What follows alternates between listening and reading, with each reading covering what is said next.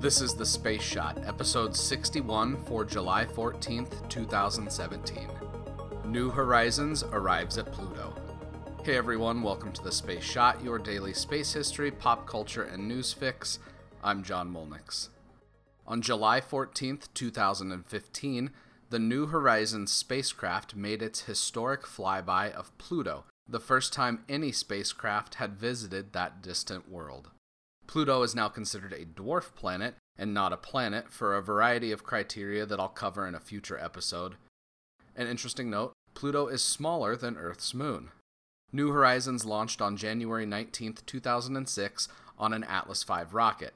Normally, the Atlas V is a two stage vehicle, but the mission requirements for getting to Pluto meant that there was an optional third stage solid rocket motor that gave the spacecraft its final push. After a gravity assist at Jupiter in 2007, New Horizons entered the extended cruise portion of its mission. Almost a decade passed from launch to Pluto flyby. Even though the spacecraft was moving incredibly fast, about 36,000 miles per hour, it had to cover a vast expanse of our solar system to get to Pluto. The approach to Pluto was tantalizing, each day bringing back an image that showed Pluto in greater detail than ever before. During the flyby, New Horizons went radio silent so its instruments could be pointed at Pluto for the duration of this brief encounter. Then, the pictures started coming in. The dramatic heart of the Tombaugh Regio, which is a region on the surface of Pluto that features ice and rock in the shape of a heart. One of the ice mountains in this region, Hillary Montes, have peaks that reach over 11,000 feet high. Another part of the Tombaugh Regio is Sputnik Planitia. It's composed mostly of nitrogen ice, with some carbon monoxide and methane ice as well. The extremely cold temperatures on the surface of Pluto cause ice to form with different elements and compounds than we're used to here on Earth. The warmest Pluto gets is around minus 369 degrees Fahrenheit, while at its coldest, the surface can plunge to minus 400 degrees. New Horizons imaged spectacular surface details on Pluto, showing glaciers, craters, and surface features that were more complex than expected. The flyby portion of the mission meant that the spacecraft was not communicating with Earth for almost an entire day. The data gathered during this phase of the mission was stored on the spacecraft for transmission to Earth once communications could be resumed. One of the challenges for the New Horizons team was getting all of the data that was collected during the flyby back to Earth. At the data speeds that the spacecraft is capable of at these extreme distances, downloading this podcast would take between 12 and 14 hours. The dishes back on Earth that are required to communicate with such distant objects are massive.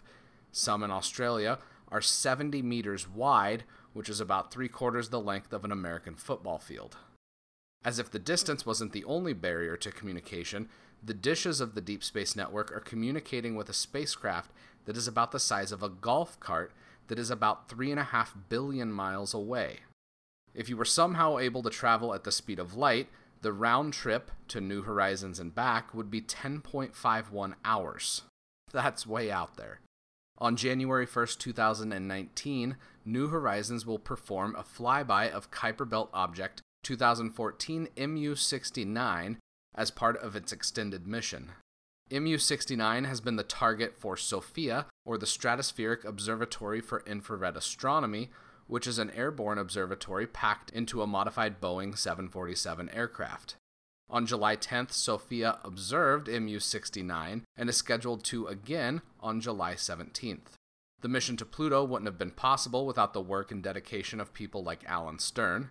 Stern is the principal investigator for New Horizons, and he's been involved with the mission since its inception.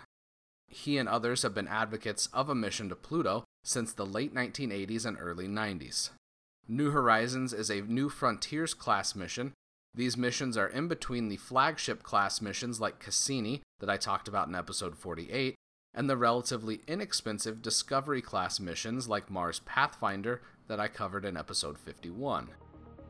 Tomorrow, we've got some pioneering robotic and human missions. Thank you for listening to the show. Producing a daily podcast takes a lot of time. I'd love if you could take just a minute to leave a review or rating in Apple Podcasts and let me know what you think. If you're so inclined, you can ask me questions in chat on Instagram and Twitter. Find me at John Molnix pretty much everywhere. Subscribe to the podcast and share it with anyone you know that loves history, space, or pop culture. I'm John Molnix, and I'll catch you on the flip side.